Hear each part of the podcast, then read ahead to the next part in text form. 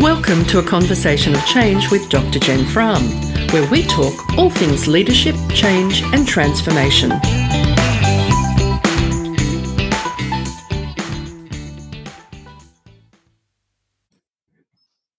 And hello, everybody. It's Dr. Jen Frahm here with the latest conversations of change.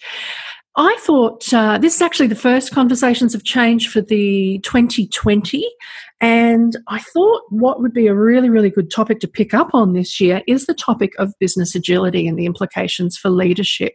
Um, the hype and the buzzword bingo around business agility is not going away. Um, and for that reason, I thought there was nobody better than we could speak to than Evan Leybourn, founder of the Business Agility Institute. Now, um, I've known Evan for a couple of years now, and when I first got introduced to the Business Agility, I was pretty at the Business Agility Institute. I was pretty blown away in terms of the content and the value and the integrity of the research that's on it. And it has been a mainstay in all of my client engagements since. So I'm really delighted uh, to introduce you to Evan. Evan, welcome to Conversations for Change. Thank you, Jen. It's absolute pleasure to be here, and and uh, I always enjoy our conversations, whether they're recorded or not. So this is very fun. And if I could just say that the the respect is mutual. Uh, I've always loved the work that you do. Uh, your book, Conversations of Change, is is uh, like you say, it's it's it's a mainstay. It's a go to. Um, I shared it uh, with a good friend recently who was working with a, uh, a government department, um, and she was having those same challenges. So uh, I'm looking forward to the conversation. Fantastic. Thank you so much. Um, Evan, you've got a really, you know, you've got an interesting backstory for the benefits of the listeners. Could you share how you came to be the founder of the Business Agility Institute? Um, so, business agility is something I've been doing for a little over 10 years now. And it really, it really started almost by accident. Um, I there's a concept called the Peter Principle, which mm-hmm. is where you get promoted to your level of incompetence. And I sort of reached that point. I I'd run a startup. I'd moved into the public service, and in the public service, I became a director.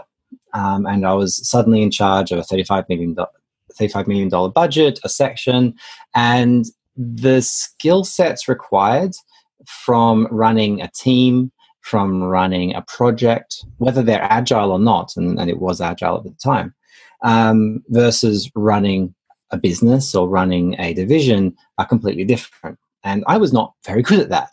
Um, luckily, I have enough introspection to know what I'm good at. So when I realized that wasn't the case, I started to look at why.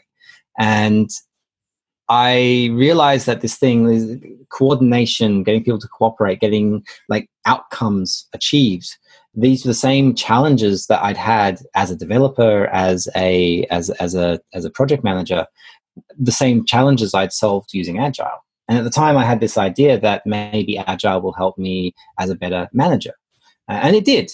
Um, and then over the years, I, I, think at at the beginning it was like Agile business, which I will say was a mistake. It, it was better than what I was doing, but a couple of years on, I learned more, and what was agile business sort of became business agility. And and I then spent the next sort of ten years working with organizations around the world as a consultant, as as as a trainer on everything from sort of HR to finance strategy to to how organizations are designed and structured. And that led me to the Institute, which in 2017, I ran the first Business Agility Conference. This actually predates. So uh, people think the conference and the Institute's one and the same, but the conference actually came first. Because. Uh, okay, yeah, right. What happened was I, I, I was getting very frustrated with the. I know a lot of your listeners are agilists and agile coaches and so forth, and they may not like what I'm about to say, but the agile community is very insular. It's inward looking. Right? There's a bit of an echo chamber. So I would go to these agile conferences and I talk about business agility, and they'd go, "Yes, this is fantastic," but they would do nothing about it. They either have no ability to do anything or no interest. So I realized I was talking to the wrong people. Or, or, or I was talking to this echo chamber and it just bounced around inside. So a friend of mine, a Canadian coach, uh, we were sitting in India because this is a global world. It's, it's a global. And we're seeing India and she was telling, uh, uh, and we were having this conversation about how frustrating these conferences were. And she challenged me to, to start a business agility conference, which I did. And I can be arrogant. And mm-hmm. at the time, very arrogantly, I assumed that I would know 80% of the attendees. I was like, Evan, I've got my finger on the pulse of business agility around the world. And if you can probably guess from the sarcastic tone, um, that wasn't the case. Mm-hmm. Uh, I think in the end, I knew maybe 20%, maybe 30. And what I realized was that there was this massive community out there that needed a, a place to call home. They were coming out of the agile community, they were coming out of the business communities and the HR communities and the change management communities. Um, but none of them sort of belonged to those communities directly. They all sort of mm. pushed outwards. So when we realized that this uh, this this sort of meta community was there and that it had no home, um, we sort of made the decision that yeah, let's create a home for it, and that's oh. where the institute was born. That's where the institute was born. Fantastic. Um, I think one of the the strengths and also potentially one of the weaknesses of the website with the um, Business Agility Institute is the volume of content that it has on it. So I'm kind of curious. what's your advice to someone, you know, a leader who is just getting into the space of business agility? They've had the call from from their organisation that they have to be more agile, um, and they've Googled and and they've found you. Um, how should they go forward? What's the what's the path of bringing themselves up to speed?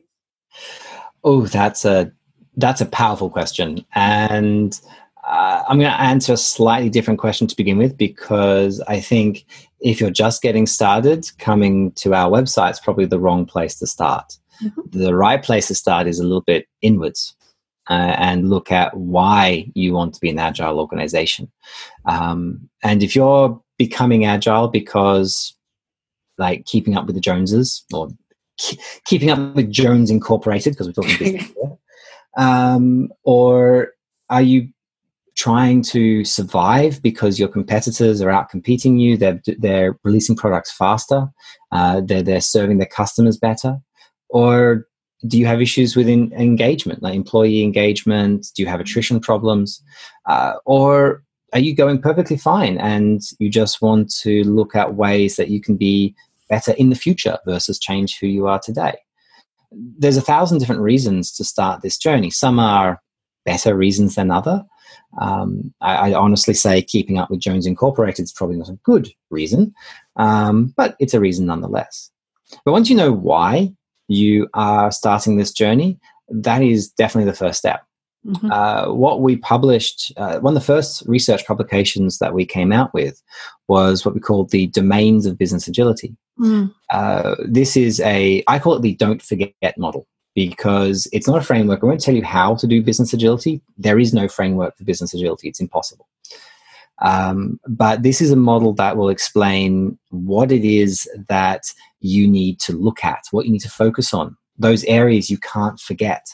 Because for those of you, for the, for the listeners who are running transformations right now, I guarantee they've forgotten something. They're probably transforming processes, everyone transforms processes. That's the easy part.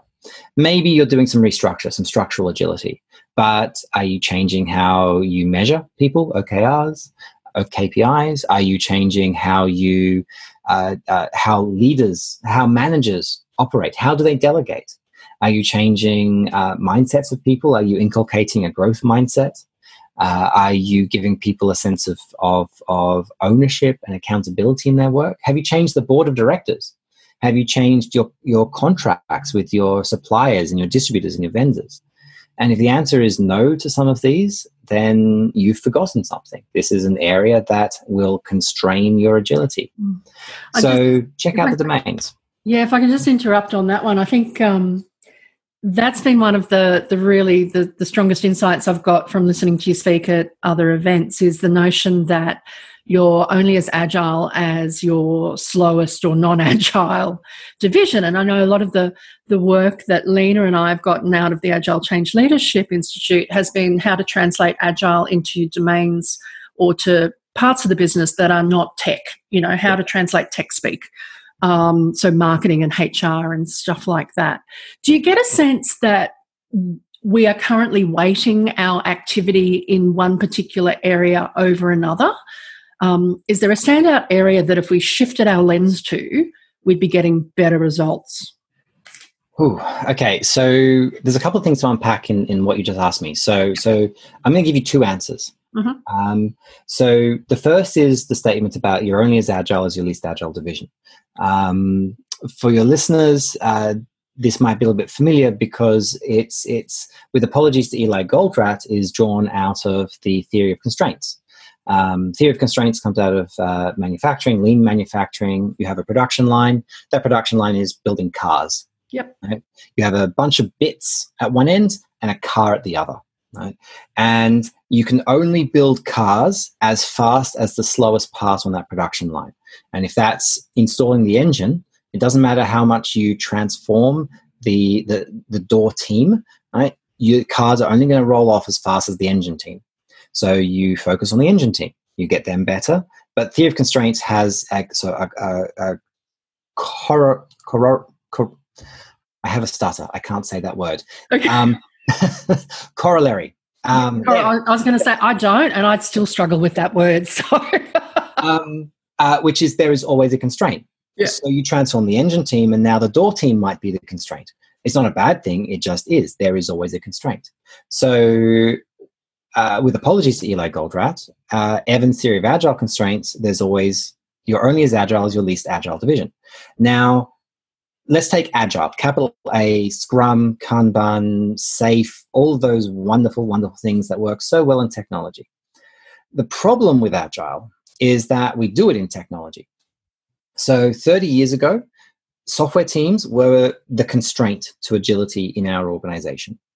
It would take us years to bring a product to market, a technology product um, to market. And with the growing digitalization of the world, that was important. The faster we could bring those digital technology products to market, the faster we could, uh, well, thrive, sell. Now, I remember being a developer back then, and we every two weeks we were using Scrum. This is maybe back 2003. Right? We were using Scrum, but where was our where was our work going? Our work was then going into staging, right? in, in, into a. It couldn't go to production because we needed a, release window. So we, as a community, invent DevOps, uh, continuous integration, all those sort of wonderful technology things. What does that let us do? that let us now deploy every second if we wanted to. I think Amazon's statistic is they deploy a change to production every 11.7 seconds or something. Now, there's always a constraint. So if back then the constraint was operations, and we've solved the operations constraint, where's the constraint today? And this is sort of part two of your of your of your question, and that is, um, in our experience, those organizations that are running these agile transformations are investing in the transformation in the wrong place because it doesn't matter if you can de- like create change every two weeks using scrum or whatever else it doesn't matter if you can deploy every 11 seconds because we have an 18 month budget process we have a three month recruitment process we have audit um, governance compliance gates every two months to check how is progress going. And every single one of these is the, con- or one of these, I should say, is the constraint to the system. It's no longer hmm. technology. So all those agile coaches that are out there are transforming and supporting the wrong part of the business. It's, it's what is downstream or upstream from the work that we are doing, what is supporting it, that needs to be agile. Mm. Now, the, the, the research that we've done, I, I said finance, HR, governance, right? Uh, PMO, governance, compliance depends on the organization. Um, now, uh, that's generic. Let me be specific. The research that we have done in the Institute says that the number one predictor of transformation success is transforming finance, specifically funding models. How do you fund work? Yeah. And organizations that transform towards adaptive funding, continuous funding, rolling budgets, whatever you want to use, however you want to call it, right, are an order of magnitude more successful than those that either don't or haven't done it yet. That is really interesting, and and for me, it's it then raises you know that ecosystem of well, if you if you're changing the funding, then you do need to change your board, or you need to change your shareholders, like um, because. Well, one of the interesting things is there's organizations out there that are literally doing that. I, I was just um, going to say, are, are, there people that we can look at that are best practice in this regard? Um, not many. and I'll be honest. So, one of the domains that we have uh, is called the board. Mm-hmm. Um, it is our weakest domain in terms of the material that we have, mm-hmm. but only because so few companies are doing this. There, there are a few, and they tend to be on the smaller side, to be fair. Um, but we're seeing organizations out there where, actually, let me take a step back. One, there, there are two big challenges with the board. Number one is they are the furthest from the customer. Mm-hmm. Right? And number two, you get what you measure. And so if the board only cares about its financial measures, uh, if that's what they see as their fiduciary responsibility, then that's the only behavior that the organization is going to is going to have. So what we're seeing is, in the first case, we're seeing organizations send board members down to help desks, right, down to customer service for a day. So all new board members have to go sit on the help desk for a day, listen to the problems of the customers, understand what the marketplace truly looks like right? So they get that empathy for for i suppose the people you're in business for. Mm-hmm. and in the second case the measures we're seeing organizations start to actually care about non-financial metrics. And i'll be honest every organization has a customer satisfaction score yeah. right? But who gets fired if they don't meet that customer satisfaction score right? Mm-hmm. no one. Who gets fired if they don't make their financial numbers? Well half the sales team probably right? So so the numbers that matter, right? The board is very clear. You may give us customer satisfaction, but that's not the one that matters. So what we're seeing now is organizations actually start to put the same due diligence around um, uh, non-financial metrics, uh, whether it's about customer satisfaction, whether it's about employee engagement, uh, whether it's around um, uh, some of the like the uh, third industries, um, industry form industry 4.0 elements, innovation. There's a whole bunch of different metrics that organizations are starting to bring in, and which ones depend on the organization. Yeah. But we are seeing it happen, not fast enough for my liking, but it is starting to happen around the world. Um, for the listeners' benefit, I'll link in the, the the notes after this. There's been two previous podcasts which you can go back and listen to, which will give you examples of this. So the uh, interview with Donna Hardman on the role of the board member in transformation. She talks about her experiences on buddy jacking in call centres um, and how she introduces that to, or makes, you know, that's her firm belief that all board members should be doing it.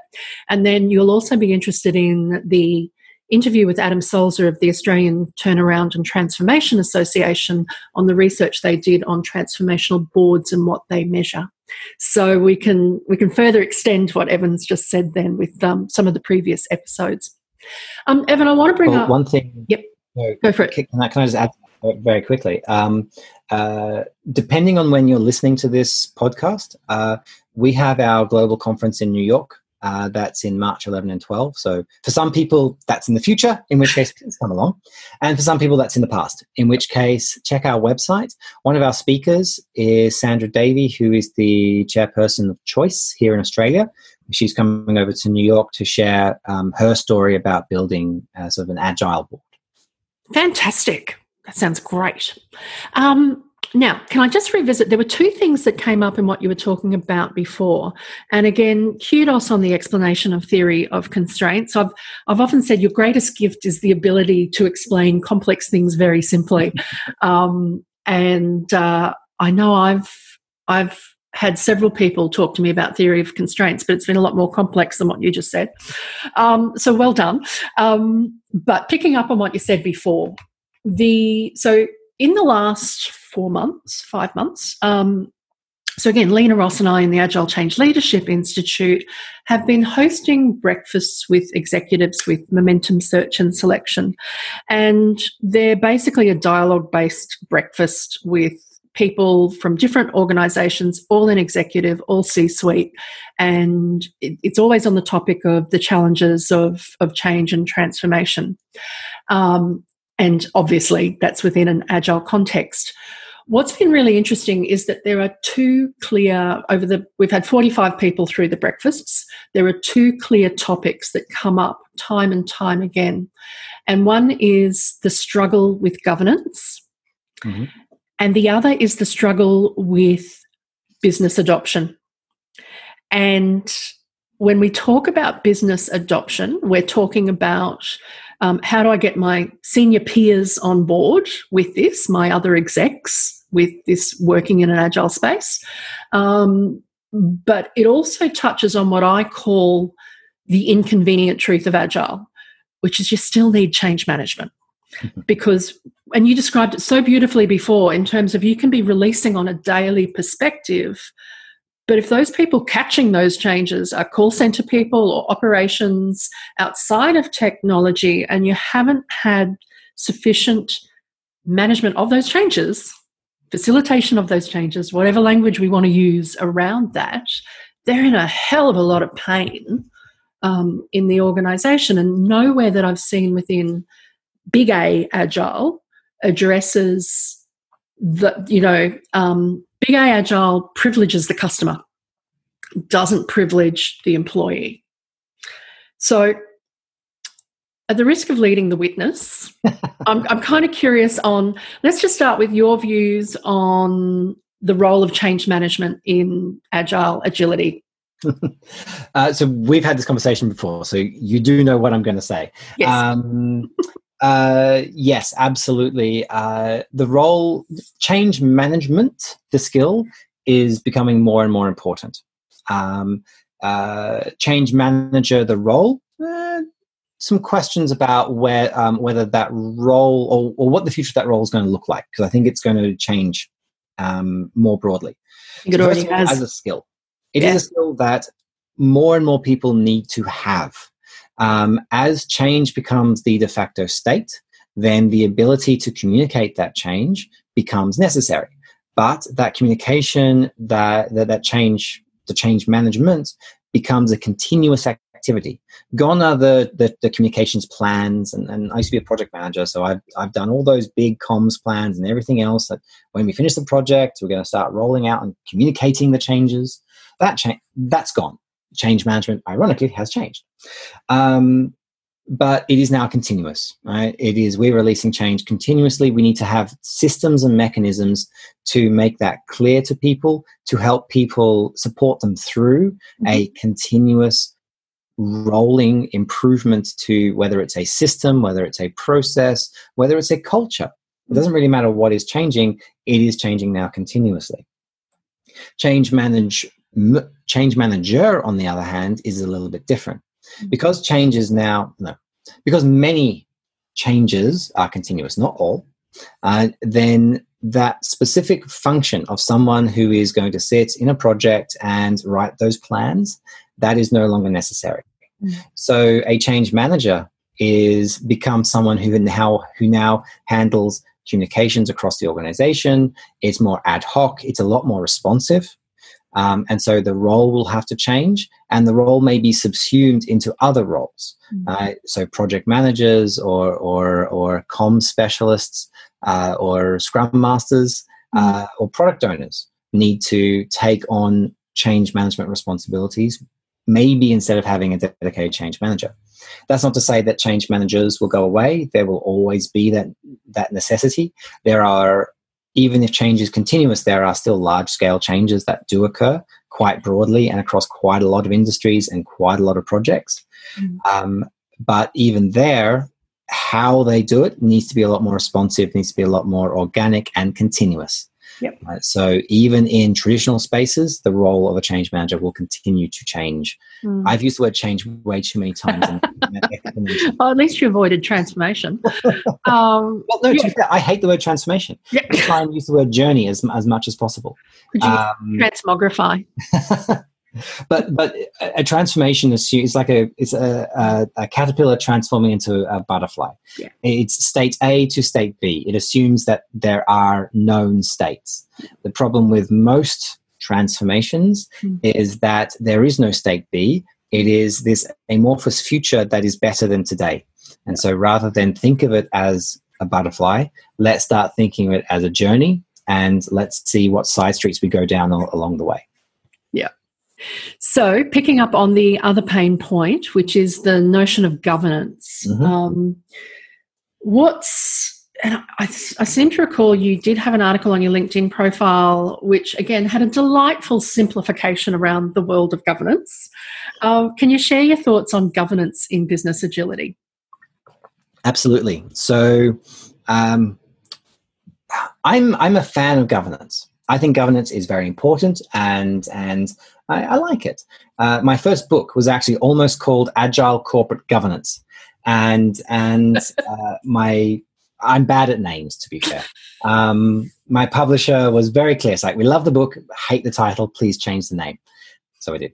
Um, but what did you change it to? Oh, uh, directing the agile organization. Okay, beautiful. Much better. And to be fair, I didn't come up with a name. I went to social media. It's like, hey, what should I call my book? And that was the best one that someone came up with. It's like, I'm stealing that. Thank you very much. Um, now, uh, so governance. Saying that I'm a fan of governance, there is another side to governance that people often forget, and that is risk. Mm. Right? So governance and risk go hand in hand. And the problem is most organizations don't understand risk um, or they don't understand how much risk they're willing to accept. Uh, their risk appetite is, is, is the formal term. So if you don't know what your risk appetite is, if you don't know how much risk is enough, right, or too much, perhaps is a better way of saying it, then you are going to overgovern. And so what happens is, very simplistically, I describe two different kinds of governance approval based governance and audit based governance. Approval based governance is stop until I tell you to continue. Audit based governance is continue until I tell you to stop. Now, if a piece of work, a process is within a certain is within your risk appetite, then you do not want approval based governance. You just want them to continue because the likelihood and the consequence of that risk is acceptable. And of course, acceptable differs in different organizations. If I'm if I'm a hospital, right, death is an acceptable risk. It is literally a risk doctors take every day. Right? If I'm a software company, death is not an acceptable risk and not one I'm willing to take. Right? So it will differ according to context. Right? But at certain points, right, if it's something that I'm willing to accept, then keep going. Right? Now, I'm not stupid. I am going to check. And I'm going to find fraud. I'm going to find mistakes. And if it's fraud, then we will recover whatever's been lost as best we can, and you're fired, right? And possibly even charged. Right? If it's a mistake, okay, thank you. Please don't do it again. Recognize you're doing your, your best. Right? All right. Do you know what you did wrong? Great. Are we going to do it again? No. Let's not add more process. Let's not add more bureaucracy because one person made a mistake. The worst thing that you can do is say, we're going to make sure this never happens again. Right? That just leads to additional bureaucracy and additional governance that is unnecessary 99% of the time. Mm. So every every stop adds delay, adds bureaucracy, adds a level of pain to the employees and to the customers because you're not you're not delivering what you've promised. And your competitors who aren't as governed as you are are they're moving faster. Their products are getting out sooner. They're satisfying and delighting their customers sooner than you. Right? And that doesn't end well for your organization. So, audit based governance is what we want in most situations. However, there are exceptions. And those exceptions are when the risk is too great. Right? And that, yes, please stop. Here is a gate. You cannot proceed until we have checked that certain things are in place. Right? And then you can proceed my recommendation to most organizations is to default to audit based governance. Right? Unfortunately, most organizations default to approval based governance because it, to be honest, is easier. It's easier to have a, a steering committee check things than it is to actually um, uh, put in place the effort to to check a moving target than it is to check for something that's stopped and is is showing you its papers. Excellent. I think that is a very very good steer. um, I'm curious, after all the experience you've had with agile transformations, what surprises you about the work? uh, it surprises me how hard it continues to be. Uh, mm-hmm. it's it's the number of transformational failures and the challenges that organizations go through. Uh, we've been doing this for 20 years more in many cases. And the the idea that we're still struggling with the same problems. And to be honest, it's because we're not struggling with agile, we're struggling with people. And people will always be people. And I suppose, to be honest, it probably surprises me that that still surprises me. It surprises me that companies still forget that they're dealing with people and not just process. Mm. Um, and I wish it were easier sometimes. I wish we could wave the magic wand and have people have that growth mindset, have that culture. Right? But we don't want that. That's that's actually uh, even that wish. I think is is is disingenuous uh, for what we're trying to do because people shouldn't be imposed. We shouldn't impose agile on people. We shouldn't say thou shalt, thou must. Yeah. What we should be doing is saying here's an interesting way of working that might be a little bit more better. It might help you might give you more empowerment. Do you want it? In which case, here's everything you need to make it happen. Mm. Um, so, yeah, that's what surprises me. I think that's that's kind of the part two of my inconvenient truth of change management is that what we spoke of before was your big A agile. This is the small A agile. It is a major, major chalk and cheese transformation.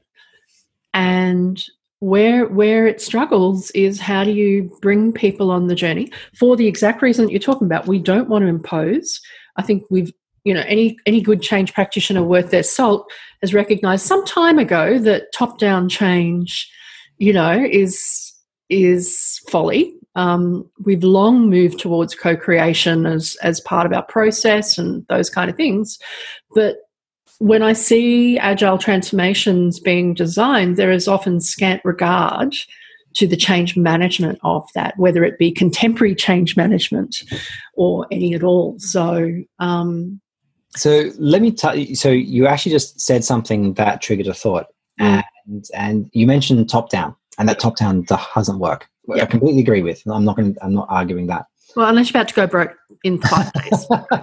it's true. Okay, sorry. Let's be fair. There, there are no, it still doesn't work. Yep. It might it might help things in the short term.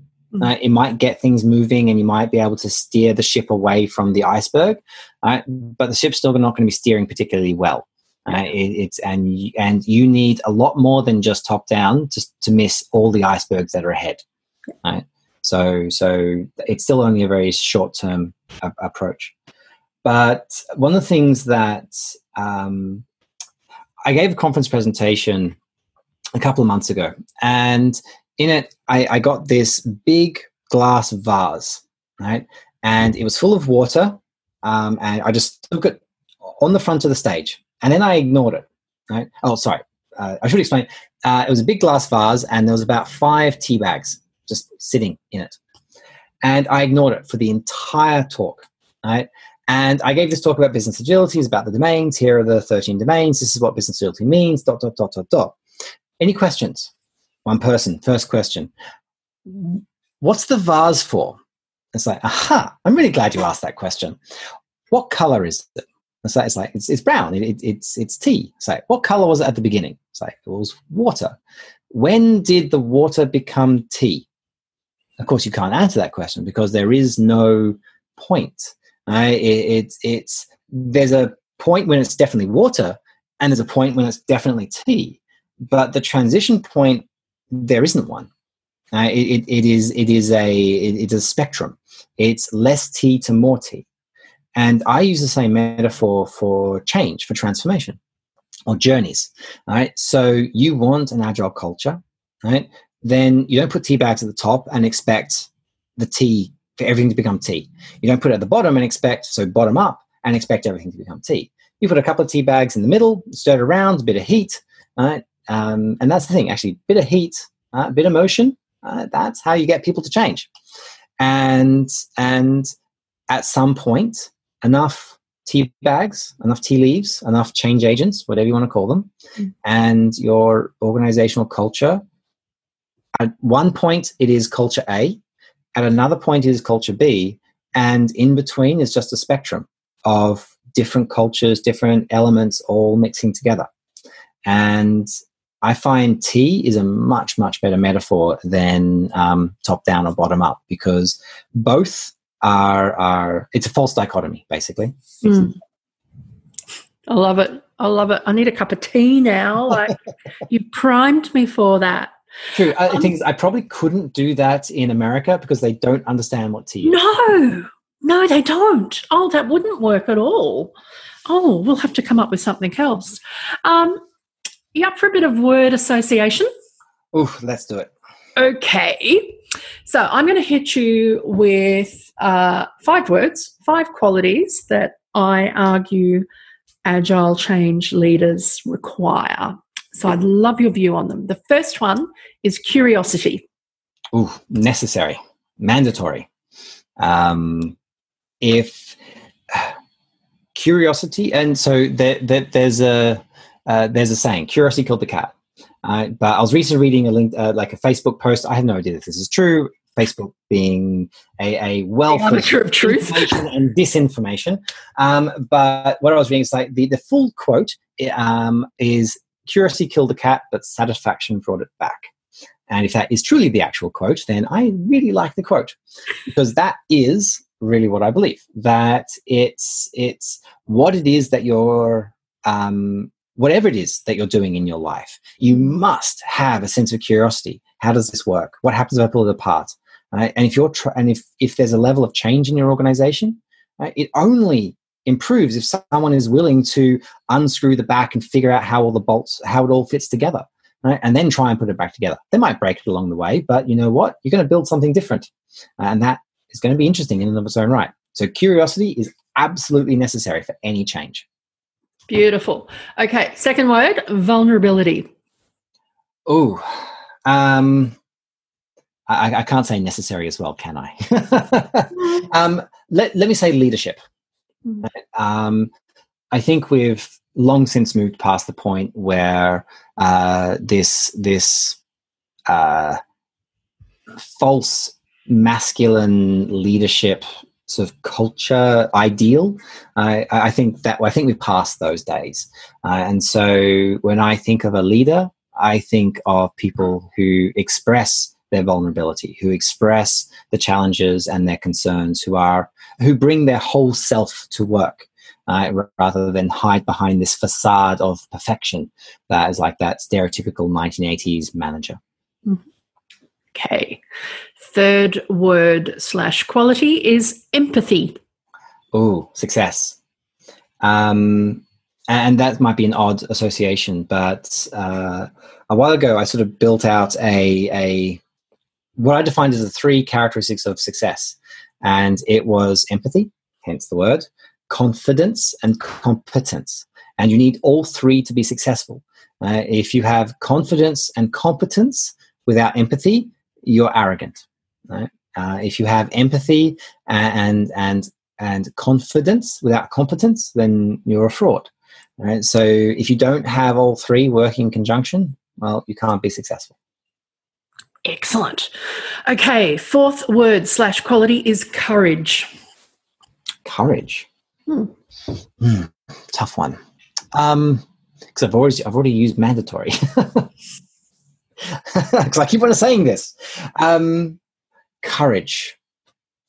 Uh, let me say everyone, right? and everyone needs courage, and partly it, it is on it is the responsibility of leadership in an organization management in an organization to to make an environment where courage is accepted right? make an environment where it is i don't want to say safe to fail but maybe safe to try right and but the flip side of that is people have to have courage to try.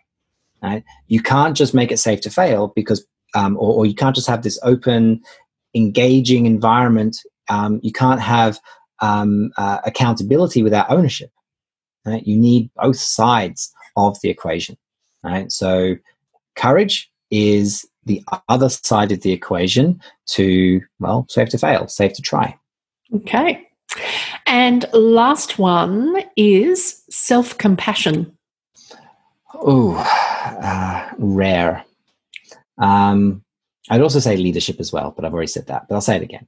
Um, I think it's something that is necessary in many uh, to be to be to bring your whole self to work. Uh, you need to have a level of self compassion. Right? If, if you don't respect yourself, if you don't believe in yourself, then no one else will. So think of it as I mentioned that triangle confidence, competence, and empathy. Self compassion aligns very closely to that confidence angle. And I see, uh, we do a lot of research in HR topics. And one of the ones we recently did was on recruitment. Uh, and we published a paper on hiring for culture, specifically hiring for culture add versus hiring for culture fit. But one of the subtexts and one of the elements that we looked into was around how people um, uh, how people portray themselves, how they see themselves in interviews and even in their resume. Right, mm-hmm. the amount of self compassion that they show, right? and I don't mean arrogance, right? and because you need to have empathy as well. Like you have to have compassion for others, not just for yourself. Right? But the those people who expressed self compassion, who expressed respect for themselves, were the ones who, in most cases, were successful. And the people who, who hid that part of themselves mm. were not. Um, and this is often why we have the gender imbalance. Yep. Uh, because stereotypically we have a lot of challenges with with uh, people from minority backgrounds uh, or, or, or women who don't portray their strengths, who don't have that level of self compassion to say, I am an amazing person, mm. right? And everyone should know I'm an amazing person. They're not brought up that way. Mm. Right? It's like, save us from middle aged, confident white men. That's what I say. Speaking as a middle aged, confident white man. it, it, made me think when you, and, and thank you, thank you for those um, you know the word association and your thoughts on them.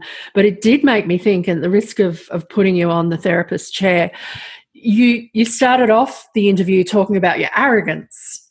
And i'm kind of curious how what's that interplay between your self-compassion and your arrogance? What does that look like when you show up with a client Oh, I never have been asked that question before. No, no, no, no. But it, it's fair. It's fair. So, so I, I, I had to be very careful to to take myself out of the equation when I'm not needed. So, so for example, um, if I'm in a conversation, um, I have a bunch of mnemonics that run through my head that that uh, teach me how to be a good human being. That sounds really bad now that I say it out loud. Um, but one of them is wait, W A I T. Right? Why am I talking? And if I'm in a conversation, I, I always say, wait, wait, wait. And I always try and answer myself do, if I'm saying something that is constructive, meaningful, then I'm going to say something. But if I'm not, then if I just want to hear the sound of my voice, then I'm going to shut up because that wait tells me, nope, I have the only reason I would talk now is to have my voice heard. Um, and this was something that I learned uh, to help uh, come as my whole self, right? But without sort of sort of being that uh, without imposing myself on on a client or or or others in the conversation or whatever the context happens to be. Yeah. I don't think that sounds bad at all. I think that sounds incredibly generous to our listeners that you've been prepared to share that. Thank you. of course. Thank you. So, um, this has been a wonderful chat, and, um, you know, you're incredibly generous to the community. what can the community give back to you? What do you want our listeners to know, do, say, go to? So, first of all, um, uh, we are a community organization. We are a research organization. So, our survival is based on you using our material. Right? So go to the library. We have hundreds of case studies. We have uh, we, we publish a new research paper about once a month, uh, and these are deeply researched in conjunction with academic institutions. Um, and we try and articulate those wicked problems. So if you have challenges in your journey, in your transformation, nothing that relates to agile, right? everything that relates to the business side of this, then come to us. Right? Let us uh, learn from what we've brought together, the experts who have contributed their wisdom, um, their stories to our library. If you would like to go further, uh, we are volunteer run. Uh, so we're always needing volunteers, people who can contribute to research, right? people who can run local communities, chapters, or meetups in your local city, right? or join one of the ones if we have one. We have 33 meetups around the world at the moment. Right? And lastly, come and join one of our conferences. Um, if you if you hear this before March, come and join us in New York. Uh, we have our flagship Business Agility Conference. In May, we have the conference in Vienna. Um, this year, we'll have events in South Africa, Nigeria, uh, Hong Kong, uh, Brazil. So, all over the world, uh, we have communities and events, and we are here for you. So, I suppose my offer and my ask is one and the same, and that is we are your we are your data source for all this information. So please come and use us. That's wonderful. Evan Leybourn, thank you so much for joining us on this Conversations of Change. Thank you, Jen. Loved it.